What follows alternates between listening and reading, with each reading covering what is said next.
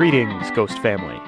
Welcome to our second bonus episode, another installment in our monthly series of dispatches while we continue to work on the stories for our second season, which, as a reminder, is coming your way this fall, October 10th to be exact. So far, I can confirm that we've started digging into a cult, at least two mafiosos, and a legend involving a guy who dresses exclusively in coveralls and wingtip shoes. Of course, later in this episode, we're going to bring you another installment of our brand new segment. Wild card. Wednesday. Wildcard Wednesday. On this week's Wild Card Wednesday, you'll hear a clip from a live performance by Jill Chenault, who told the story we presented in episode 3 of our first season, A Spirit of Vengeance. But first, let's talk about what you're going to hear on the next several of these bonus episodes, because I'm really excited about it. For the next few weeks, we're going to present pieces from each of the Family Ghost producers about the work that inspires them to tell stories like the ones we feature here on the show. And the first producer I'd like you to meet Okay. Um, this is not your story. This is someone else. is Jayson De Leon. I am very bad at taking notes. I take them and I don't know where I put them. This is the story of the moment I knew that Jayson and I were going to work very well together. It was the end of a long Friday here at Family Ghosts HQ. And as we are wont to do on such Fridays, Jayson and I had a joint session with our therapist, Dr. Basil Hayden. If you are not familiar with the good doctor, let's just say that his wise counsel is 80 proof. Upon completion of various podcast and baseball related musings, I was heading out of the office when Jayson said, Oh, Sam, by the way, if you have time this weekend, read the first three pages of John Steinbeck's Cannery Row. Just the first three? I asked. You'll see what I mean. And with that, Jayson put his headphones back on and settled in for a late night edit. My walk home from HQ takes me right past the Greenlight bookstore, and I stopped in to see if they had a copy of Cannery Row. Pleased to discover that they did, I flipped it open and I started reading. The last paragraph on page three goes like this How can the poem and the stink and the grating noise, the quality of light, the tone, the habit, and the dream be set down alive? When you collect marine animals, there are certain flatworms so delicate that they are almost impossible to capture whole, for they break and tatter under the touch. You must let them ooze and crawl of their own will onto a knife blade, and then lift them gently into your bottle of seawater. And perhaps that might be the way to write this book to open the page and to let the stories crawl in by themselves. I shut the book and immediately texted Jayson three words, those words being, Oh my God. To which he wrote back, Sam, we have to let the stories crawl onto the blade. Jayson coaxed so many of my favorite moments from our first season onto the blade, but I am most grateful to him by far for his stewardship of our season finale, None of Your Damn Business, which was a story that I told, and which was an incredibly volatile experience, both from a narrative and an emotional standpoint.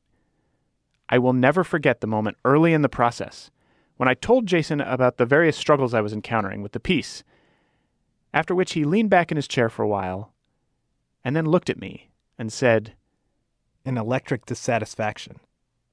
Somehow those three words became a guiding mantra over the months that followed.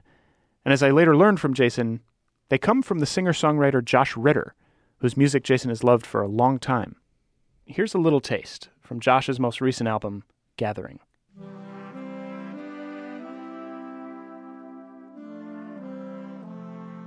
So, for this month's bonus episode, you're going to hear Jayson in conversation with Josh about the enduring allure of ghosts, the inexact science of songwriting, and just what the hell he meant by an electric dissatisfaction.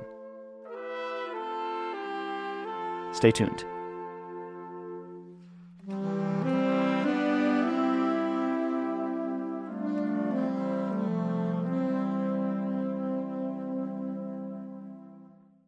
I remember the night I became a Josh Ritter nut. there's a venue called City Winery down in the West Village of Manhattan. It was the first night there of Josh's Works in Progress tour, and it turned out to be the last, at least until later that spring. Josh lost his voice that night after singing nearly 30 songs over the span of two hours. I'm the kind of person whose Instagrams come few and far between, but that night I felt the need to capture what was happening in that room. I'd never seen a performance quite like it. Mama got a look at you and got a little worried. Papa got a look at you and got a little worried. The pastor got a look, said y'all better hurry. Send her off to a little Bible college in Missouri. Coming back saying you know a little bit about every little thing they ever hoped you'd ever figure out. The Red Sea, the Dead Sea, the Sermon on the Mount. You want to see a miracle? Watch get down tonight.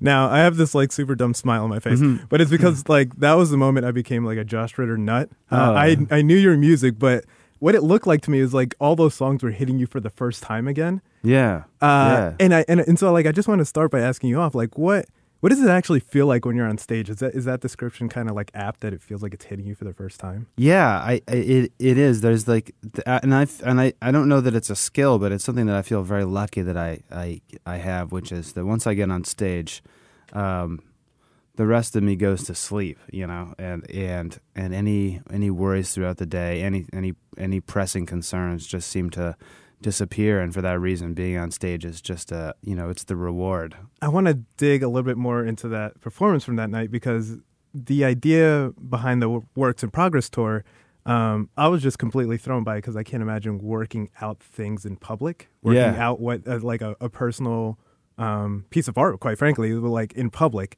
Um, and you certainly played songs that night that were polished that you had been done that, that had you had been worked on working on for years. Yeah. But you would also do this thing where you would sing a song, you would hit the guitar for a little while and just be like, insert chorus Yeah. here, insert instrument here.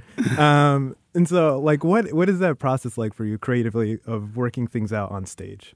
Well, performing is is is really just it's it's a metaphor for larger life. There's there there are uh, always things that don't go as planned. There are always things that you wish could have gone differently, or or maybe you fell down on your face once or twice, and uh, but but that you get embarrassed and then you move on. You know, you, it's a, it's it's we're all human, fallible creatures, and and and part of the joy of of I think watching performing or performing is the chance to take those things that are mistakes, you know, and leave them leave them behind as as as gracefully and without as without as little stir as possible.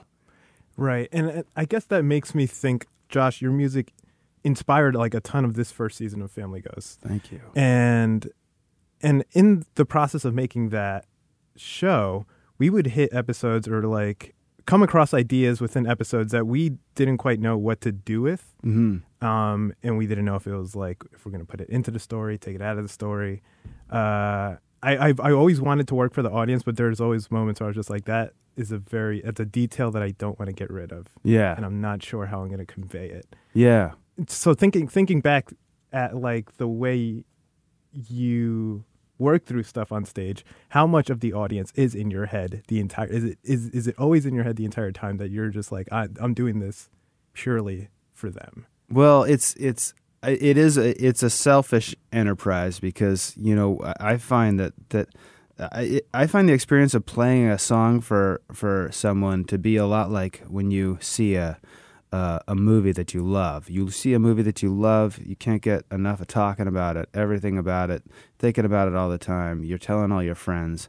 You finally get some people to go with you, and the first five minutes you realize, man, this movie sucks. You know, this is like this is bad, and like, I, and you and you feel kind of embarrassed. I feel that way when I I, I find that I, I I only really need like one person to to play a song for before I realize what I feel about it and you know and it's like and Ah. if the other person like really enjoys it that's great. But it also shows me uh, inside the song things that i want to smooth out or rough out or maybe i decide I, this this was this was a fun song to play once but i'm not gonna like i'm gonna i'm gonna let it like feed the other songs. And it's different than with, with writing like a novel where a novel you or, or any other thing where there's a delayed reaction um, you know, where you're working in your room, and then and then only months later do people get to experience what you've been working on. You, you get that feeling right at the moment, and I found that when I was writing my book, uh, I, I missed that moment of. Uh, uh, at the end of the day, at the end of the afternoon, playing that song for somebody because you know you're It- kind of immediately gratified. yeah, it was great. I'm and I'm hooked. I'm hooked Right. on the immediate on the immediate gratification. Yeah. So I, I want to go into a little bit of how you think about um, structure in your songs. Um, so to start things off, I like how do you find that songs typically strike you first? I think about it a lot of times like, you know, I have this feeling in my mind of of, of somebody making a, one of those really complicated little uh, like secret boxes out of wood, you know, the types that are that are that are all dovetailed and, and, and really nice and there's always a secret button, you know. And and those those things, the the construction of the thing, the time you have to put into figuring it out, all these things are how a song works together. Some days in the morning I, I wake up and I've got a I've got a, a line in my head and it won't get out, you know. And there are times when you go fallow, you know, especially at the end of a record where you feel like, well, you know, this is probably it. I have nothing more to say. And then you just lie fallow for, for a little while, and, and then one day again you wake up with the moxie, and, and, and you want to like you want to write something new, and and I wish there was a, a perfect way of doing it, but I also feel that that each song does, does sort of demands its own way of being written. And then in the moment when I'm writing it, I don't remember I don't remember how. You know, there's very few times I remember writing a song, but they always seem to come about at a time when when all you have a whole bunch of parts kind of on the table in front of you and you're just sort of, you know, bashing them together to see what fits. I will say on Family Ghosts, one of the things that we tried to do was let the story live in the skin that it was kind of born in, and mm. and we but we weren't really quite sure. It was it was like I'm trying to come up with the right metaphor, but it felt like these stories, like you said, demanded their own way of being told, Yeah. And and sometimes I felt like we were fighting against us trying to impose something onto it. Yeah, yeah. I'm still thinking like Yeah. through the first season because like making that show is making this show particularly was very difficult in that respect because you want to feel like you have more control over the thing than you might Yeah. actually than you actually do. And do you? I guess you feel that way. I do. I find that trying to force songs into a concept is difficult for me because it limits what I feel like I'm uh, where the songs are going. I find that my my internal editor picks up really early on whether a song is going to go where I want it to go, and then can so easily discard it. Several years ago, I started writing with the idea of editing nothing from the songs like whatever song came out you know i, I was in it was in july i wrote a christmas song just for the fun of it. Uh, it was in my head and, and i thought i can't put this off until until the colder weather. But i find that the side effect of that is that if you're writing regularly and you're doing uh, uh, you know working on a regular time frame that you tend to have obsessions and things that you're thinking about all the time in that period of time. You have these these things that are just a part of your life or a part of a part of what you're working on, and they take over, and they don't just uh, kind of infect one song; they infect them all, so that the, all the songs have certain preoccupations, and those preoccupations can serve as a concept, but only, like you said. After the fact, once you're once you've settled and you start to see this the the outline of the whole project, then all the things that you were thinking about that whole time start to jump to the front. Weird, you know?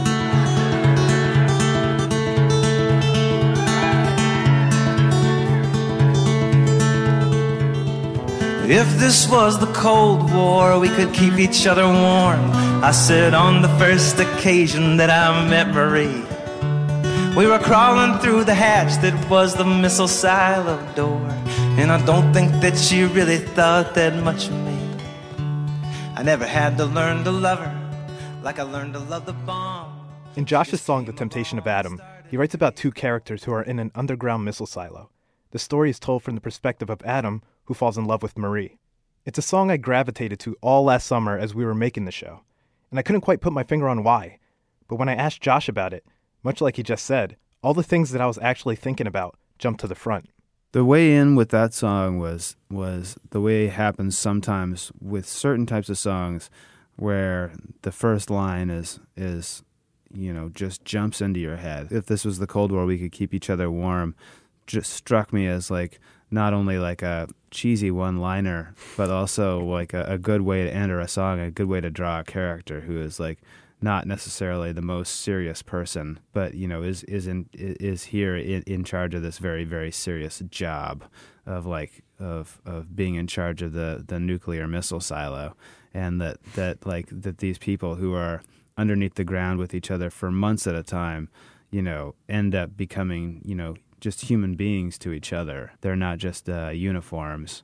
And I liked the idea that, that these two people would would uh, sort of fall in love in a in a in a slow and kind of like grudgingly slow way, but that it would become more and more of an intense relationship as the time for them to part got closer. When you start off with a blank page and you have one or two lines, then really the question is like, do you have the story all in your mind, or are you willing to take a character and follow them where it goes?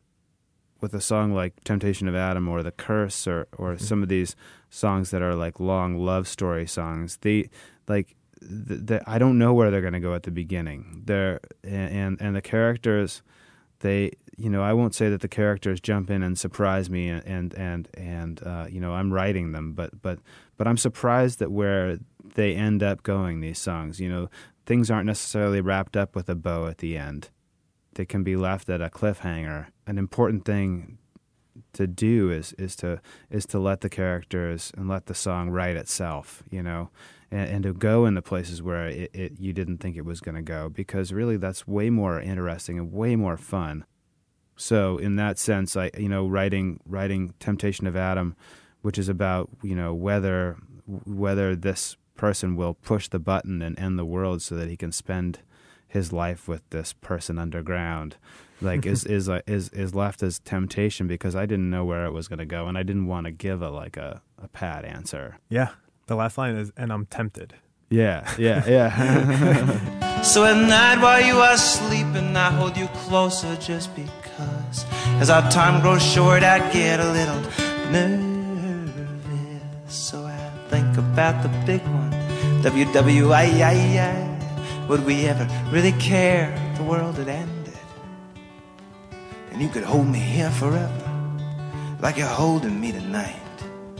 I think about that great big button, and I'm tempted.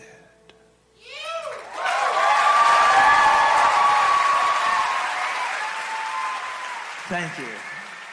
You had mentioned these long love story songs.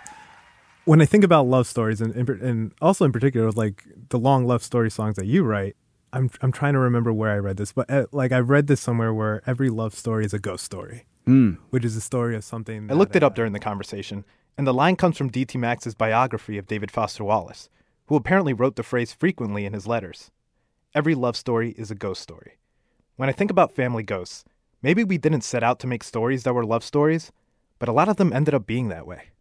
The struggle I had in a lot of the writing of that story is something that you mentioned, where it's just like there's not a clean bow at the end of a lot of these hmm um, because they are love stories Yeah. where it's not going to be tidy. It's Yeah. not, it's not. Gonna, you're not going to be able to package the thing. I think we're born with a lot of fairy tales that are just like, oh, you could. There's there's an end. Yeah. Yeah. There's an end, and I think specifically with the show, the hardest time we had was finding the beginning and finding the end. I Mhm. think we always had the middle. Right. Right. Right. I right. wonder if if that's something you feel.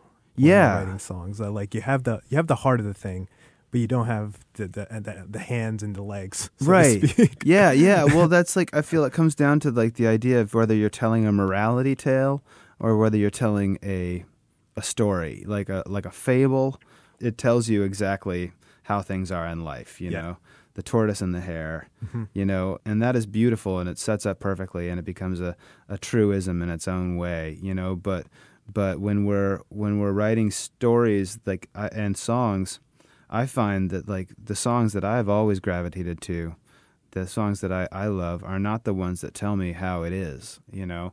That they tell me they tell me how things might be, you know, and how things could be. And, you know, like Blowing in the Wind is like, you know, a classic example of that. You know, here's a here's a, a, a song that's only questions. and and the answer is is is off there somewhere, but never addressed. And and I feel that that's one thing that we we we need with stories and songs is uh, ambiguity because we're we're ambiguous creatures. We don't necessarily pick up the the morals when we when we should, and and and, and we and we certainly don't do a very good job, you know, carrying them forward in our own lives from time to time. I mean, we we talk about them a lot, but it's very hard. You know, I think Bob Dylan said we do mo- what most what is most convenient, and then we repent, and like and uh, and I think that that's a little bit more strikes to that. So so the Yeah. the the thing that I think about ghosts is that they are so much like a love song. They're so much or a or a or a song or a, or a story. They are not a moral. They're they're more like a possibility, you know, of what of of, of what could happen. You know, um, like thinking of a Christmas Carol or whatever. These these ghosts that not only can like speak to the past, but also give a vision of the future. And so they float in this weird area between what we might do, you know, and what we do. Typically, you know, we're just like haunted by all all our ghosts, you know, all the time. You know, things we didn't do, the things we hope to do, and addressing those kinds of of hopes and desires, but also regrets, are a big part of of creating a song that I feel is is is real and doesn't doesn't wrap everything up in a bow. We'll have more of Jayson De Leon in conversation with Josh Ritter after the break.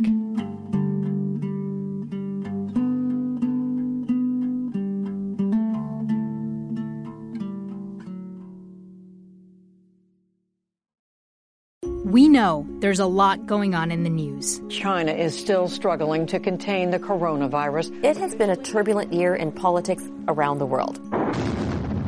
Smoke darkens the skies above Aleppo's countryside. This fire is burning out of control, and it's just 25 miles from Canberra, Australia's But here's the capital thing there are also a lot of compassionate people doing amazing things for others every day. How do you pay someone back who saved your life? I am so incredibly grateful that I need to pay it back to her, but also pay it forward to others. Hear those stories on Kind World, a podcast about how acts of kindness can transform lives. That's Kind World. Subscribe on Apple Podcasts or wherever you listen. Welcome back to the show. Let's head back into the studio where producer Jayson De Leon is talking to singer songwriter Josh Ritter. I have, I have a question about nonfiction and fiction. The show that we make, Family Ghosts, nonfiction show, it is a long form nor- narrative storytelling kind of show. Yeah. Um, we gather stories from these legends of families that people have told and passed down from generations, or sometimes they're even recent, more recent than that. And then we just kind of see what comes out the other side, I think. Yeah. Uh, but we have to adhere to a truth. Yeah. And so when I listen to your music, there's an art being made that sounds like it's coming a lot from personal experience. Yeah. Um, I wonder where you start to lose that sense to adhere to the truth to make a fiction that will elevate the actual truth Sure. of the matter. Yeah. Does that make sense? Yeah, absolutely. Well, I'd say that I've never cared for autobiographical songwriting. There's people who are great at it mm-hmm. and who love doing it. It's not my form, and it's not one that I naturally go to. But at the same time, I have to say that all writing is autobiographical. You know, writing is, I, I believe, just an excretion of the human body. You know, it's there's ink, there's ink involved. You know, but you start off with a with a with a simple thing like like just to use a country idiom. You know, she doesn't love me anymore. You know, you can only tell that story about yourself so many times before Yes. people are like, "Man, you are you are depressing the hell out of me." Mhm. Um, and and also, come on, get your life together.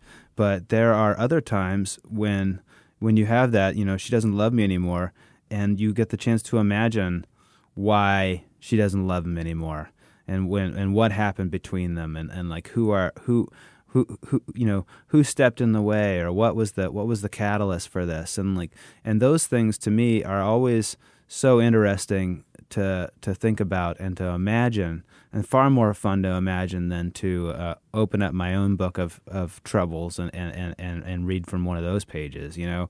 I find that like it's way more fun to have somebody living in topeka than to have somebody like living in my house you know.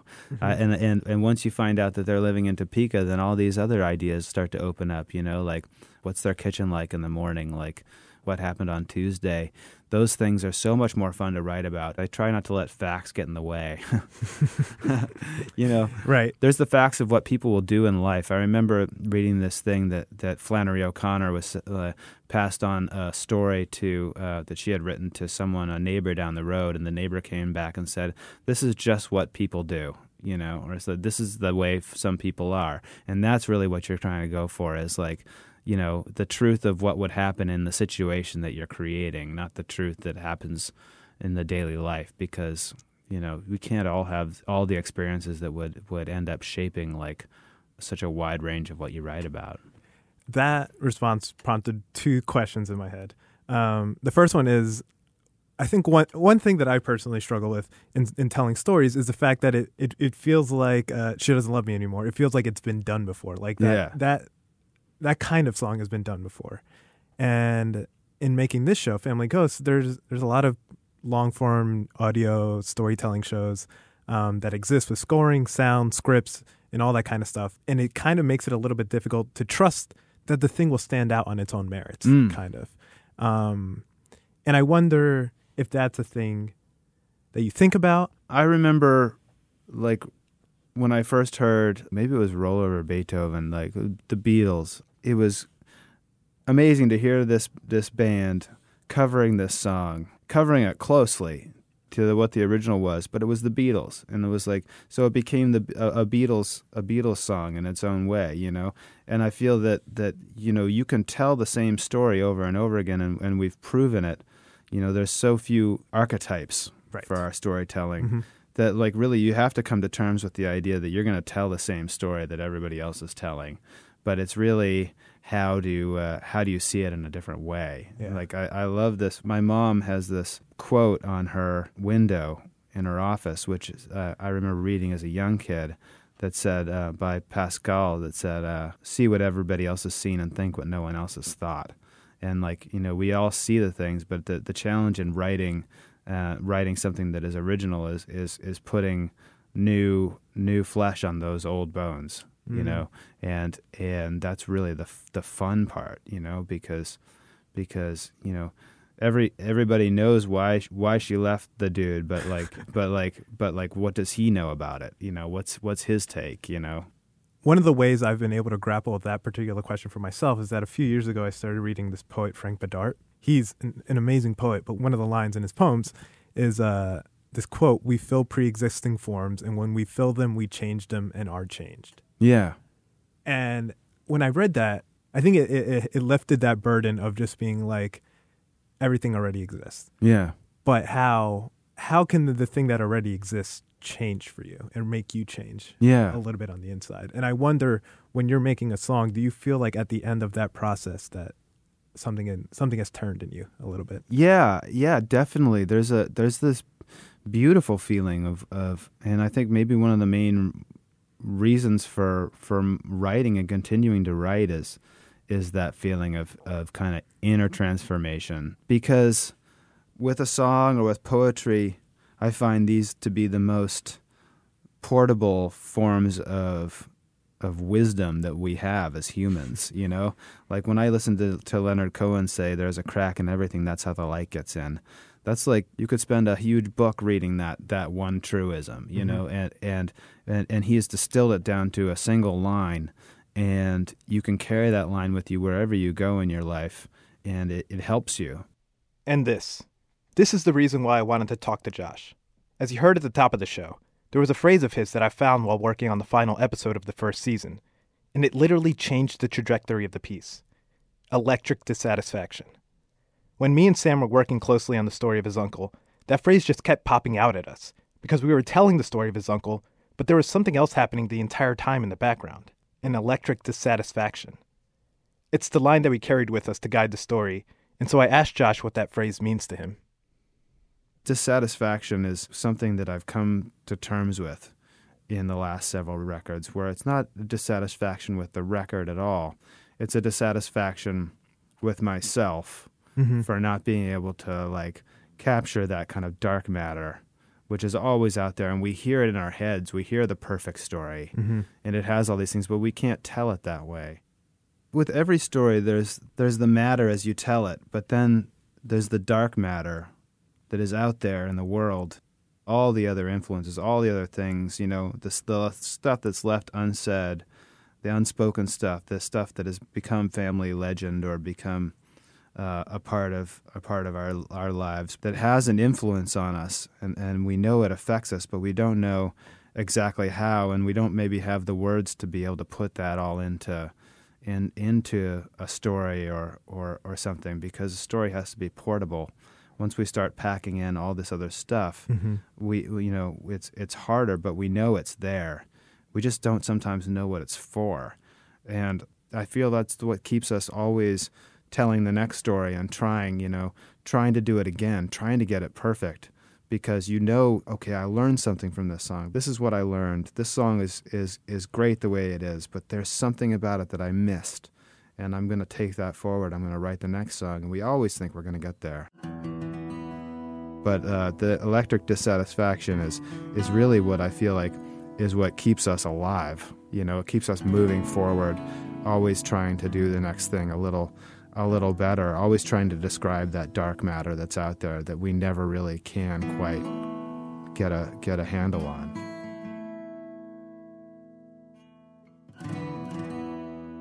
I just want to say that like your words and the spirit of your music guided this process so much, and um, so I sincerely thank you for taking Thank some time you. to just like come out here and chat with me. Thanks for thanks for giving me the chance. This was awesome. Thanks a lot.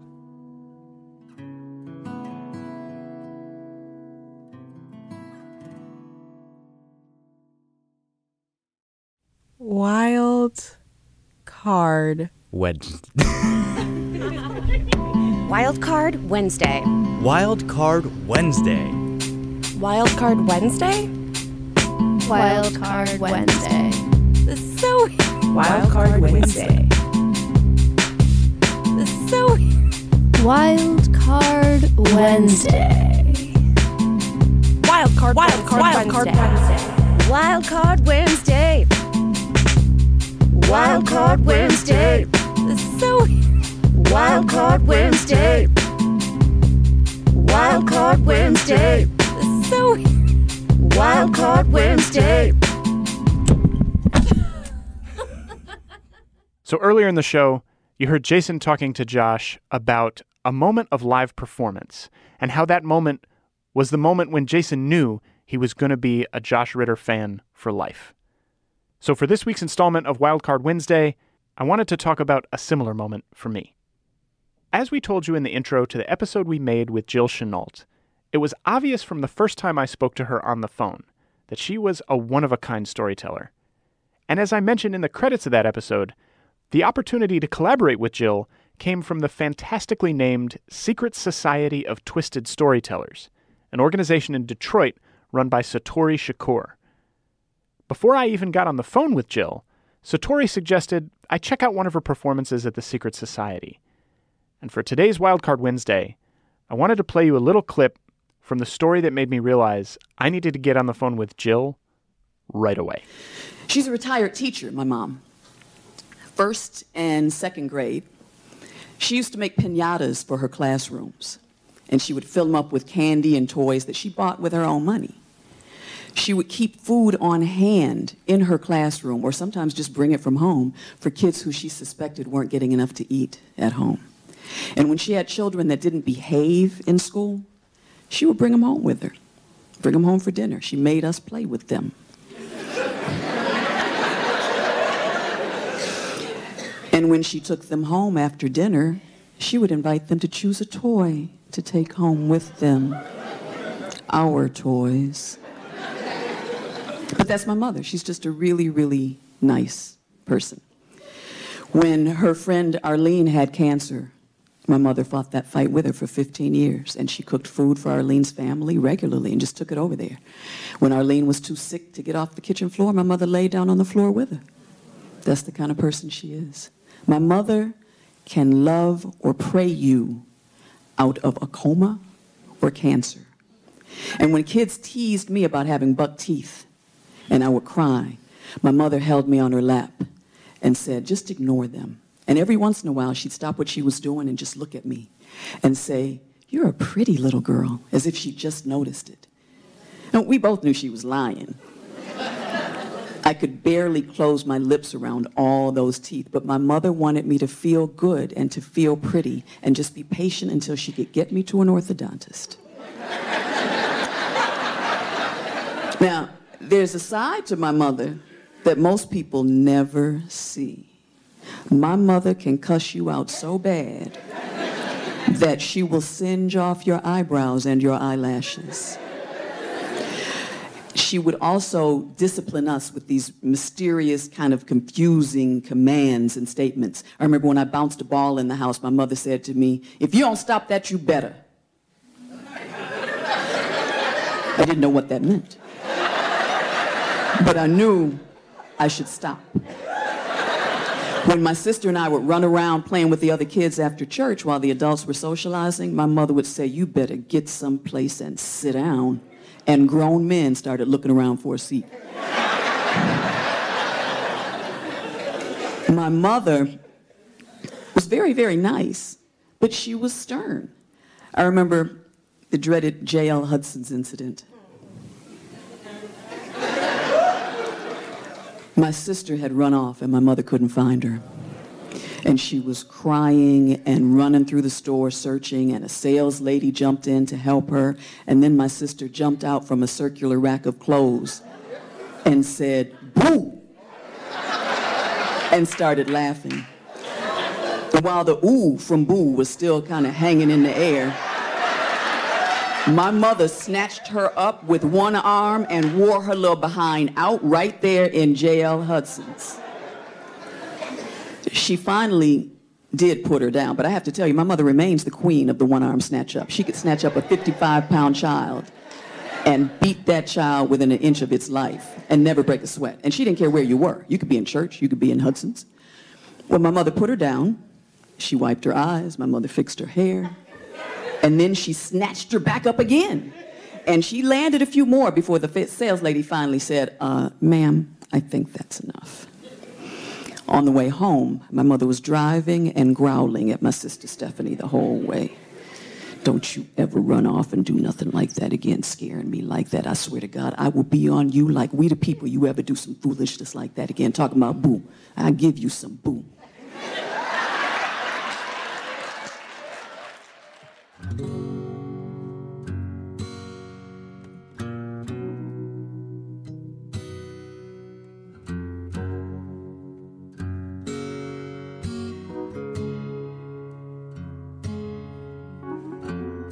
Family Ghosts is hosted and produced by me, Sam Dingman, with Odelia Rubin, Jennifer Lai, and Jacob Smith.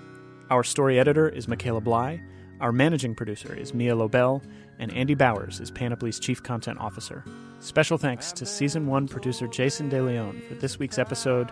Make sure to check out his work on Slate's Trumpcast. Jason is not able to work with us on the second season of the show, and I just want to say from the bottom of my heart, thank you, Five Sauce for everything, tangible and otherwise, that you brought to this project. It could not and would not have happened without you. And of course, to the one and only Josh Ritter, whose music you can and should find wherever music is available to be found.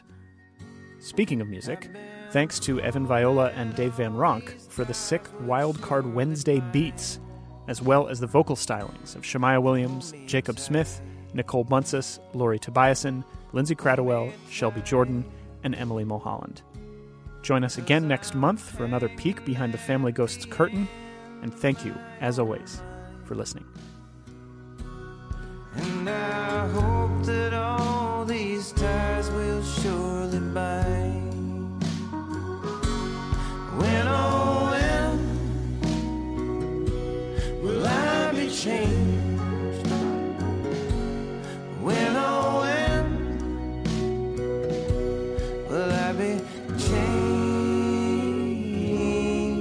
From this devil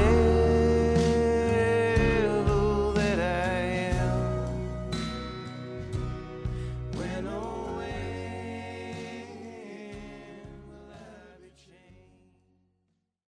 There are people who have their shit together and research well and know exactly what technology is doing to them all the time. I am really, really, really not one of those people.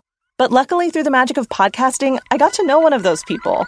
I'm Bob Sullivan. I'm a technology journalist, and my life's work has been writing and talking about the unintended consequences of technology. And I'm Alia Tavakolian. Together, we've made So Bob, the podcast that is a welcome space for you and me to ask our burning questions about our digital lives. This is So Bob. Subscribe now so you don't miss a thing.